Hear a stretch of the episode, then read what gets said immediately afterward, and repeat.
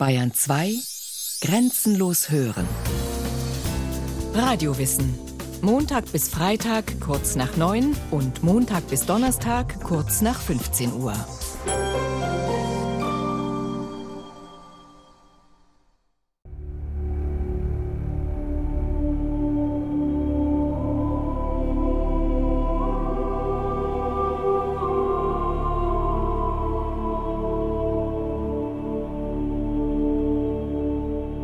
Unsere Vorfahren lebten nach der Erkenntnis, dass der Erfolg einer Absicht nicht nur vom Vorhandensein der nötigen Fähigkeiten und Hilfsmittel abhängt, sondern entscheidend auch vom Zeitpunkt des Handelns. Und dass dieser günstige Zeitpunkt weitgehend von der Mondphase und vom Stand des Mondes im Tierkreis abhängt. Diese Erkenntnis war, wie wir heute aus zahlreichen Zuschriften und Kalendern aus allen Teilen der Welt wissen, verbreitet und lebendig – von Alaska bis nach Australien, von Japan bis Feuerland. Trotz der weiten Verbreitung ist das Wissen überall eingeschlafen. Beklagen sich Johanna Paunger und Thomas Poppe, das nach eigener Aussage erfolgreichste Schriftsteller-Ehepaar Europas. Ihr Buch vom richtigen Zeitpunkt wurde Anfang der 90er Jahre in kürzester Zeit zum Bestseller. Und es löste einen regelrechten Boom aus in Sachen Mondkalender. Folgt man diesen Ratgebern, dann sollten wir unser ganzes Leben nach dem Stand des Mondes ausrichten. Sie liefern präzise Anleitungen, weil man sich am besten operieren lässt, die Haare schneidet, am leichtesten abnimmt, im Garten arbeitet oder Bäume fällt. Welche Kräfte da jedoch genau am Wirken sein sollen? Für Wissenschaftler ist das nicht nur kaum nachvollziehbar, sie staunen auch, wie wenige Zeitgenossen derartige Ratschläge kritisch hinterfragen. Der Münchner Astrophysiker Harald Lesch. Alle Diskussionen über kosmische Energien, ob das nun der Mond ist oder die Sterne oder was auch immer, haben nicht einen einzigen statistischen Test bis heute bestanden. Und wenn ich mir überlege, dass wir im Allgemeinen beim Kauf zum Beispiel eines Staubsaugers, eines Bügeleisens, eines Autos Qualitätsüberprüfungen vornehmen, und danach fragen, gibt es da TÜV-Untersuchungen? Hat die Stiftung Warentest dazu was zu sagen?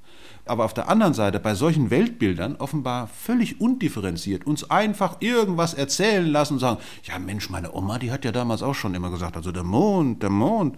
Dann muss ich sagen, dann sind wir doch noch einen weiten Weg entfernt von dem, was Kant schreibt, was Aufklärung ist. Was von der angeblichen Macht des Mondes über unser Leben ist also wissenschaftlich belegt?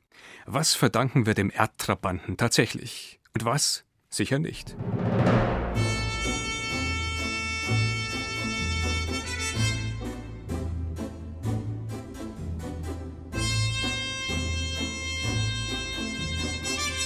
Kapitel 1 Einfach nur schwer.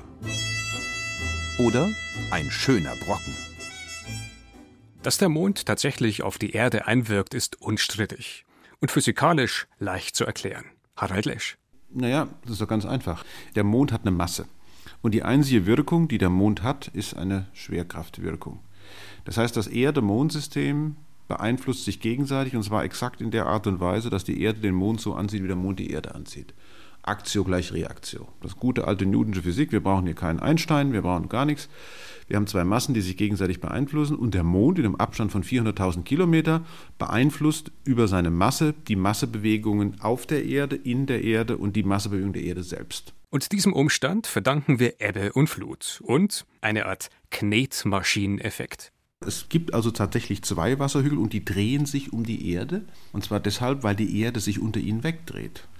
Und das Gleiche, was für das Wasser gilt, gilt auch fürs Gestein. Während man es beim Wasser schön sehen kann, man stellt sich einfach in die Nordsee, wartet sechs Stunden und äh, wenn man eben noch im Trockenen stand, dann wird man eben danach, also je nachdem, wie weit man ins Watt hinausgelaufen ist, wird einem das Wasser bis zum Hals stehen. Ich kann nur warnen davor, das Wasser kommt extrem schnell. Das Gleiche gilt also auch fürs Gestein. Das Gestein wird im Mittel um 30 Zentimeter angehoben, und zwar überall auf der Welt. Das ist praktisch so eine ganz große Knetmaschine, die dadurch entsteht, dass die Erde sich am Mond vorbeidreht und der Mond sich aber gleichzeitig noch einmal im Monat herumdreht. Der an sich kleine Schwerkrafteffekt ist aber nicht überall zu beobachten. Er führt nur deshalb zu Ebbe und Flut, weil die Ozeane eben derart riesig sind. Bei normalen Seen ist bereits kein Effekt mehr zu erkennen, geschweige denn bei uns Menschen selbst. Die Gravitation und damit das Gewicht eines Menschen ändern sich durch den Mond zwischen Voll- und Neumond angeblich gerade mal um 0,00035 Prozent. Der Effekt ist also so gut wie nicht messbar. Also man muss sich immer darüber im Klaren sein, die Gravitationskraft ist ein Produkt. Und zwar ein Produkt von zwei Massen, die miteinander in Wechselwirkung treten. Nehmen wir mal mich, 76 Kilo. Das ist wenig. Also ich bin jetzt nicht unter dem Einfluss des Mondes sozusagen wird das Wasser, ich bestehe ja wie jeder Mensch auch zu 70 oder 80 Prozent nur aus Wasser, das Wasser in mir wird durch die Schwerkraft des Mondes nicht weiter besonders angezogen, weil meine kleine Masse multipliziert mit der großen Masse des Mondes, meine kleine Masse ist das Problem. Wenn ich also, sagen wir mal, so schwer wäre wie die Erde, dann würde ich natürlich den Mond spüren. Aber solange ich nur so ein Winzteilchen bin, und das wird natürlich noch schlimmer, wenn man auf die molekulare Ebene runtergeht, dann bleibt gar nichts mehr übrig. Viel greifbarer ist da schon Folgendes. Durch die Gezeitenkraft wird unser Planet regelrecht ausgebremst. Sprich, ohne Mond würde sich die Erde wesentlich schneller um die eigene Achse drehen. Nicht in 24, sondern in 9 bis 10 Stunden.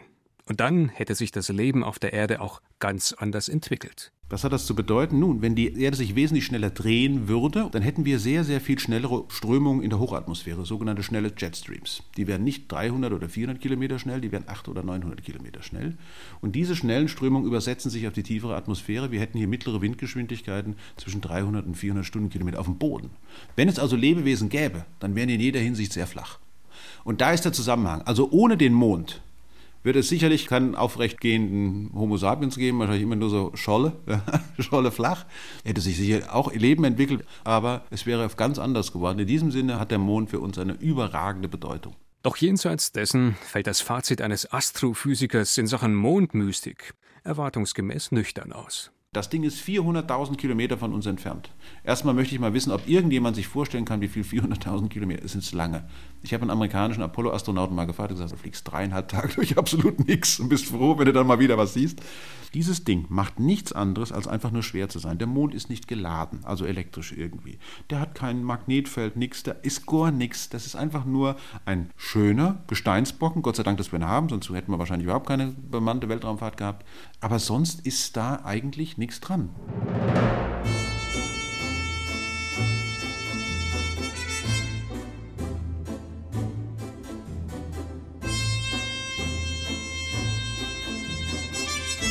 Kapitel 2 Timing oder von Krabben, Mäusen und Mondkindern. Tatsächlich richten Flora und Fauna ihren Lebensrhythmus häufig nach dem Mond aus. Zum Beispiel eine ganze Reihe von Tieren, die im Gezeitenbereich leben.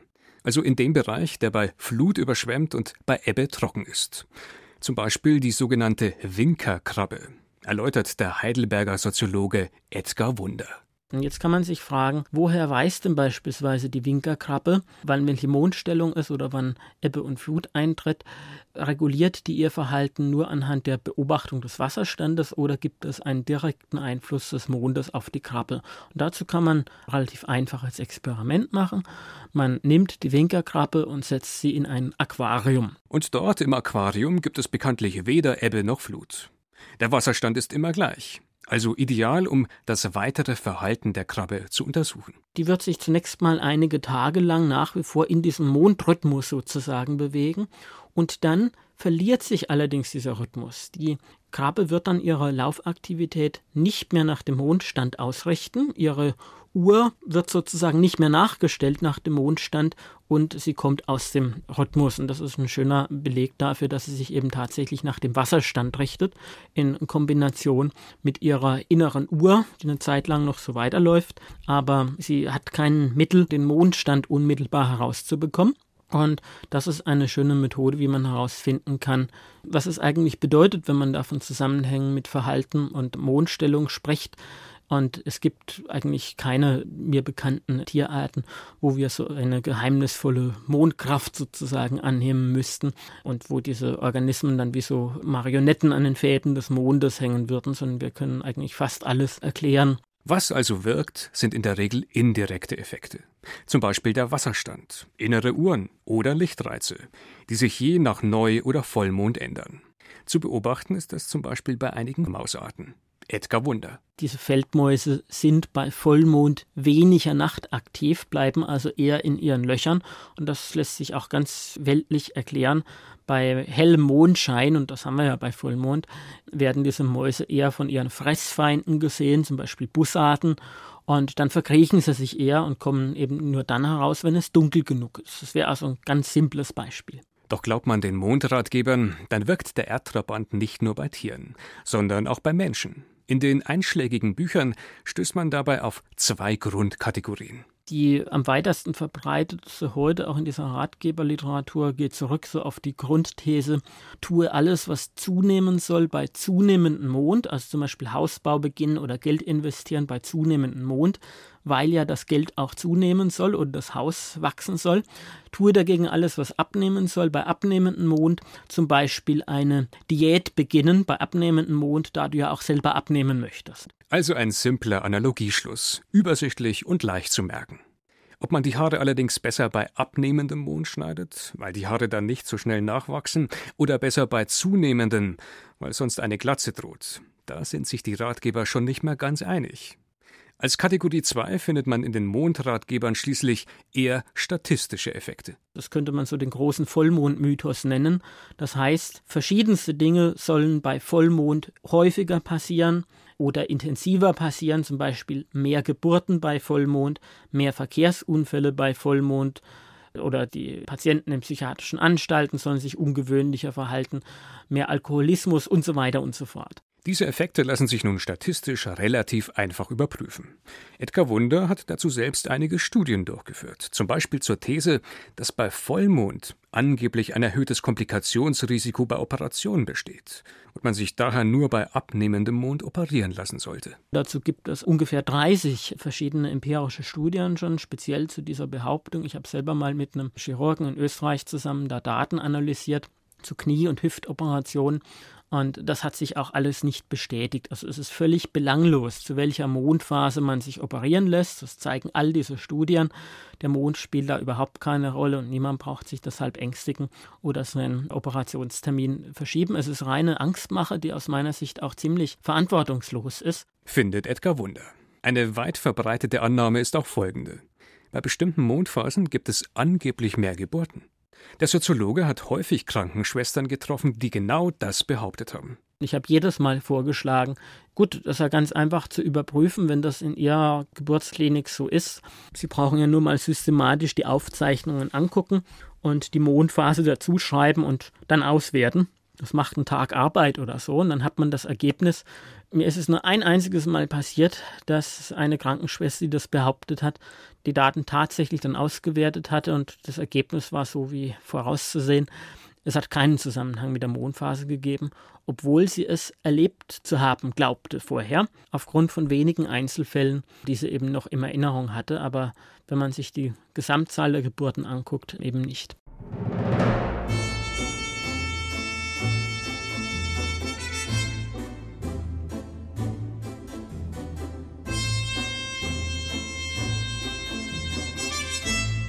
Kapitel 3 Mondpäpste oder das etwas andere Holz.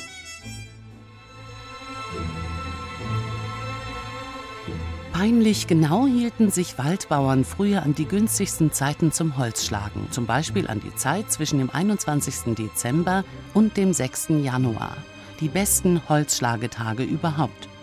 In Zeiten wie heute, wo umweltbewusster Waldbau und biologisches Hausbauen allmählich in den Vordergrund treten, leistet das Wissen um den richtigen Zeitpunkt der Holzschlägerung endlich wieder den großen Beitrag, der ihm zukommt.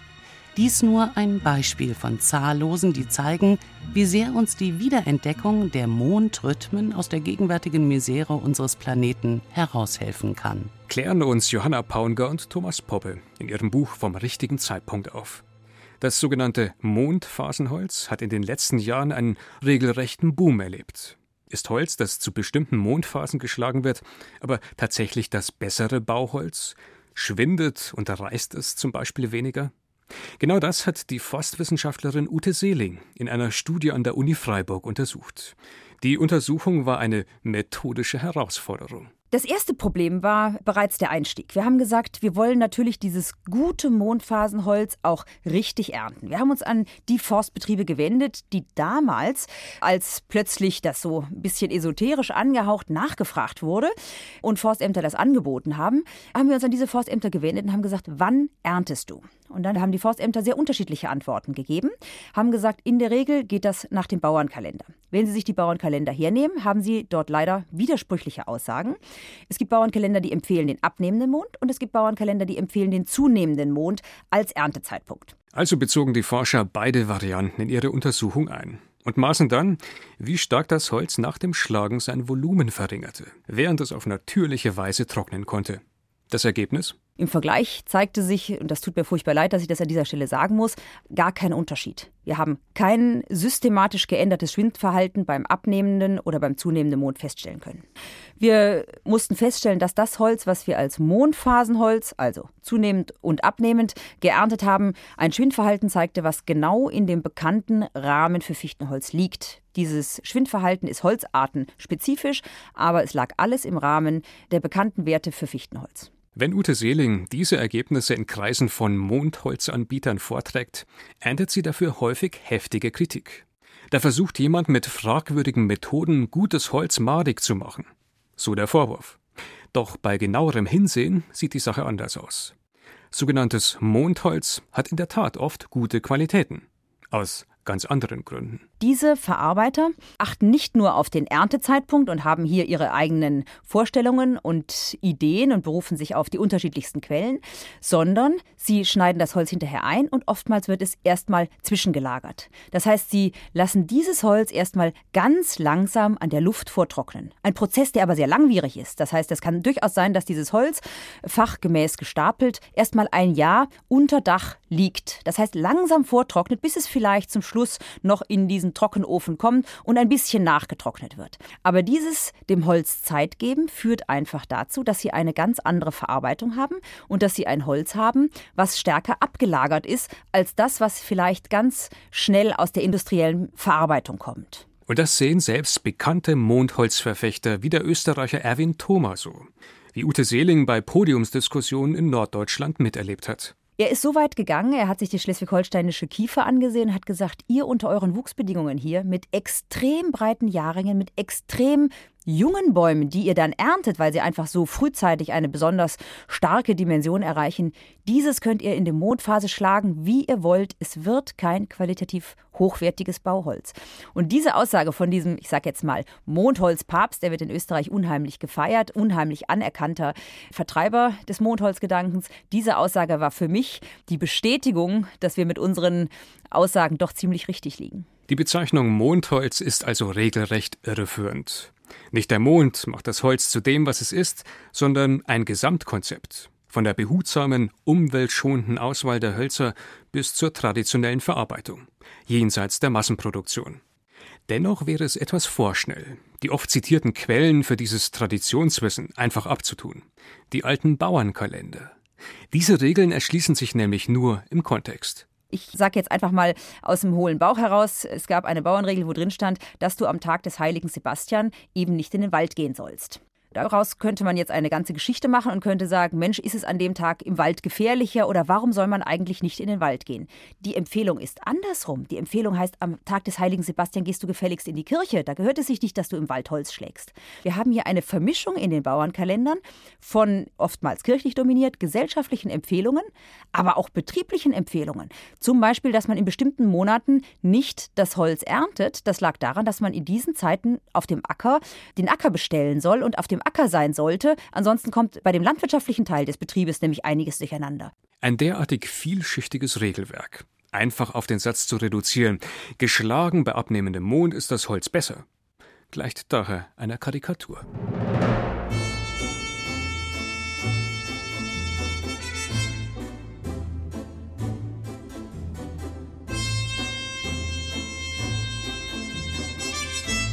Kapitel 4 alles Psychologie. Oder nützliche Nebeneffekte. Wissenschaftler, die sich mit empirischen Methoden dem Phänomen Mondkalender nähern, werden von den Anhängern dieser Regeln selten geschätzt. Meist einfach ignoriert. Die Mondjünger verweisen auf ihre positiven persönlichen Erfahrungen und blenden alles andere aus. Ein wirklicher Dialog kommt so kaum zustande. Empfänglich für derart esoterische Lebensregeln sind interessanterweise Menschen aus allen Schichten, unabhängig von Bildung und Ausbildung. Viel entscheidender scheint die regionale Herkunft zu sein. erläutert der Soziologe Edgar Wunder.